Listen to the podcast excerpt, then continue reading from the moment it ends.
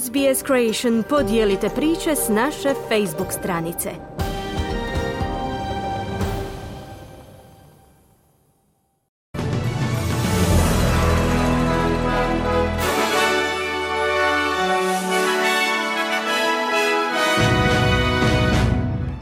Danas u vijestima poslušajte.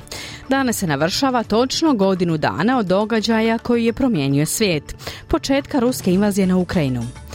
Harry Weinstein osuđen je na još 16 godina zatvora. Australska sigurnosno obavještajna agencija otkrila je da je velika većina stranih špijuna koji su prošle godine djelovali u Australiji navodno povezana s Rusijom.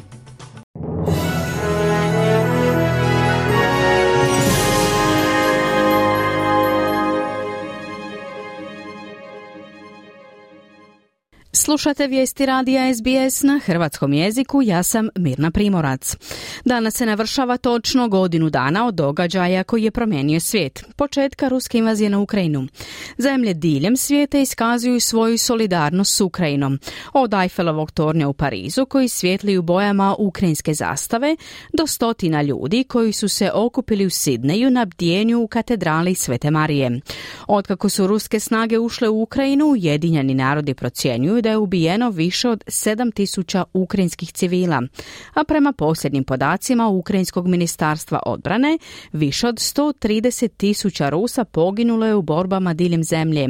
Tatjana Pišna pobjegla je iz Ukrajine u Australiju sa svojom 13-godišnjom kćeri Anastazijom u ožujku prošle godine. Ona kaže da je to bilo nesigurno šestodnevno putovanje prije nego što su konačno mogli letjeti avionom iz Rumunjske. I was in shock yeah, we go from Ukraine to Australia six days. Uh, it was a long, long travel, yeah, and very hard, hardest in my life. Bila sam u šoku, da. Putovali smo od Ukrajine do Australije šest dana. Bilo je to dugo i teško putovanje, najteže u mom životu. U Ukrajini je bila zima, minus deset, snijeg posvuda. Autobus za evakuaciju nas je prevezao do granice s Rumunjskom.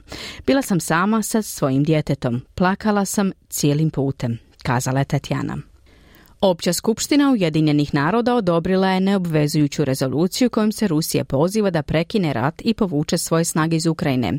Rezolucija je usvojena sa 141 glasom za, 7 protiv i 32 suzdržana.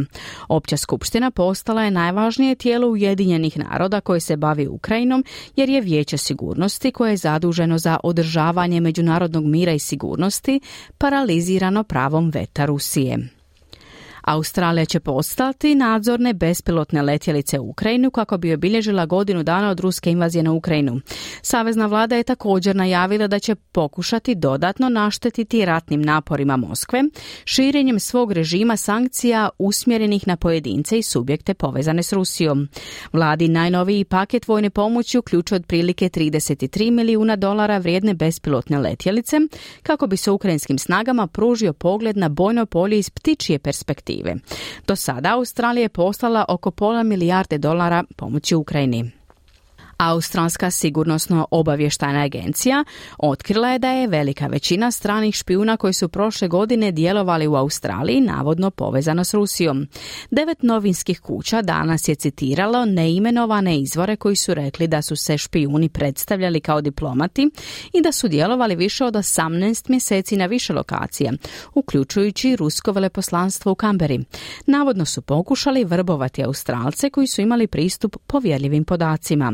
U svojoj godišnjoj procjeni prijetnji objavljenoj ranijevog tjedna čelnik organizacije Mike Burgess rekao je da su obavještani službenici otkrili skupinu špijuna i uklonili ih iz zemlje. Glavni direktor Burgess rekao je da su špijuni radili u tajnosti, ali da su neki od njih postavljeni na različite funkcije prije nekoliko godina. Kineske trgovinske sankcije Australiji mogle bi biti ukinute u roku od nekoliko tjedana nakon sastanka između dužnosnika Kine i Australije u Kamberi i Pekingu. Izvori iz australske vlade rekli su za SBS News da bi ministar trgovine, senator Don Farrell, kroz nekoliko tjedana mogao biti na putu za Peking. Vlada predviđa da će se posjet održati usporedo s objavom o budućnosti trgovinskih sankcija vrijednih 20 milijardi dolara. U Adelaidu je pokrenuta službena kampanja za glas prvih naroda u parlamentu. Stotine pristaša okupile su se u Nacionalnom aboriđinskom kulturnom institutu na predstavljanju kampanje za koju se nadaju da će privući osjećaj nacionalnog ponosa birača. Više od 50% birača na nacionalnoj razini mora glasati kako bi referendum uspio, plus većina birača u većini država. Direktor kampanje Dan Parkin dao je izjavu za NITV. Getting people to focus. We understand that, uh, that some people have still got some, uh, not necessarily exactly sure on what to say and how to say it in the communities. What we've been saying over the last couple of days is just get out there and start. Pokušavamo potaknuti ljude da se usredotoče. Razumijemo da neki ljudi još uvijek nisu baš sigurni što i kako reći u svojim zajednicama. Ono što smo govorili zadnjih nekoliko dana je da samo započnete razgovor. Razgovarajte s ljudima, podijelite mišljenja. Ovo nije prekomplicirano, ovo je zapravo vrlo jednostavan proces kazao je Parkin.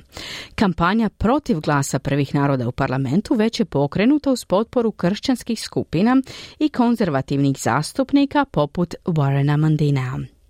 Vlada će u ožujku parlamentu predstaviti nacrt zakona u kojem će se navesti predložene izmjene Ustava. To će biti razmotreno od strane parlamentarnog odbora. Nakon što se odobri u parlamentu, nacrt se šalje generalnom guverneru koji će izdati nalog za referendum. Australija kaže da neće indonezijskoj vladi iznositi zabrinutosti zbog kršenja ljudskih prava u vezi sa zapadnom Papuom, dok ministrica vanjskih poslova nastavlja svoju turneju po Pacifiku. Grupe za pomoć i međunarodne organizacije poput Ujedinjenih naroda opetovano su govorile o kršenju ljudskih prava u indonezijskoj provinciji Zapadna Papua. Odbor Ujedinjenih naroda za ekonomska, socijalna i kulturna prava je prošle godine izvijestio da je primio tvrdnju nekoliko slučajeva izvan sudskih ubojstava, prisilnih nestanaka, mučenja i prisilnog raseljavanja najmanje 5000 domorodaca papuanaca od strane snaga sigurnosti. No ministrica vanjskih poslova, senatorica Penny Wong, kaže da se Australija ne miješa u poslove Indonezije. Australia under successive governments has made its position clear. You know, we, we recognize Indonesian sovereignty in relation to, to Papua. Uh, and it's a position that reflects uh, a bipartisan position and a position that reflects Australija je pod uzastopnim vladama jasno izrazila svoje stajalište. Priznajemo indonezijski suverenitet u odnosu na Papu. To je stajalište koje odražava dvostranački stav i stajalište koje odražava naše obveze i obveze prema ugovoru iz Lomboka i ostajemo predani tome, kazala je Wong. Slušate vijesti radija SBS. Najmanje šest ljudi je poginulo, a 48 se vode kao nestali dane nakon urušavanja rudnika ugljena u sjevernoj kineskoj regiji unutrašnjoj Mongoliji. Površinski rudnik urušio se zbog klizišta, ostavljajući desetke radnika zatrpane ispod hrpa otpada širine 500 metara i visine 80 metara. Državni mediji izvijestili su da je tristotinjak spasilaca na mjestu, te da koriste teške strojeve i spasilačke pse u potrasi za zarobljenim rudarima. Šef operacije spašavanja također kaže da je istraga o urušavanju već u tijeku. Policijska istraga je u tijeku. Možemo reći da je nekoliko osoba privedeno. Objavit ćemo rezultate istrage u dogledno vrijeme, kazao je šef operacije spašavanja. Sudac Sjedinjenih američkih država osudio je Harvija Weinsteina na 16 godina zatvora nakon što ga je porota proglasila krivim za silovanje i seksualno zlostavljanje talijanske glumice i modela 2013. godine. Ovo nije Weinsteinova prva kazna za ovakvo kazneno djelo. On već služi 20-godišnju kaznu iz 2020. godine. Izravno se žalio sutkinji Višeg suda u Los Angelesu rekavši, citiramo, tvrdim da sam nevin.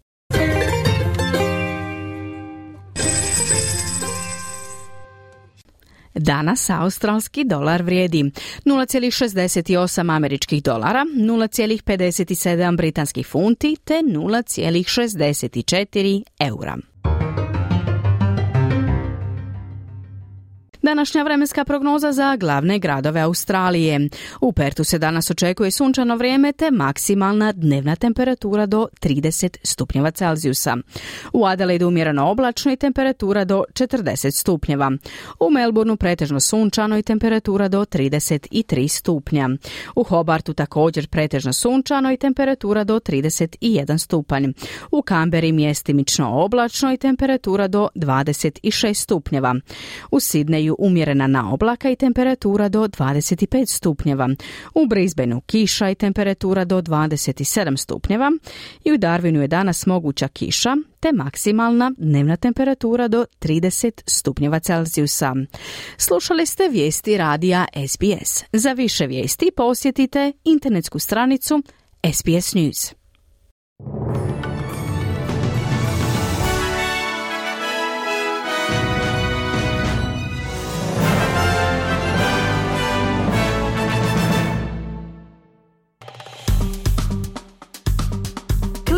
Like, podijelite, pratite SBS Creation na Facebooku.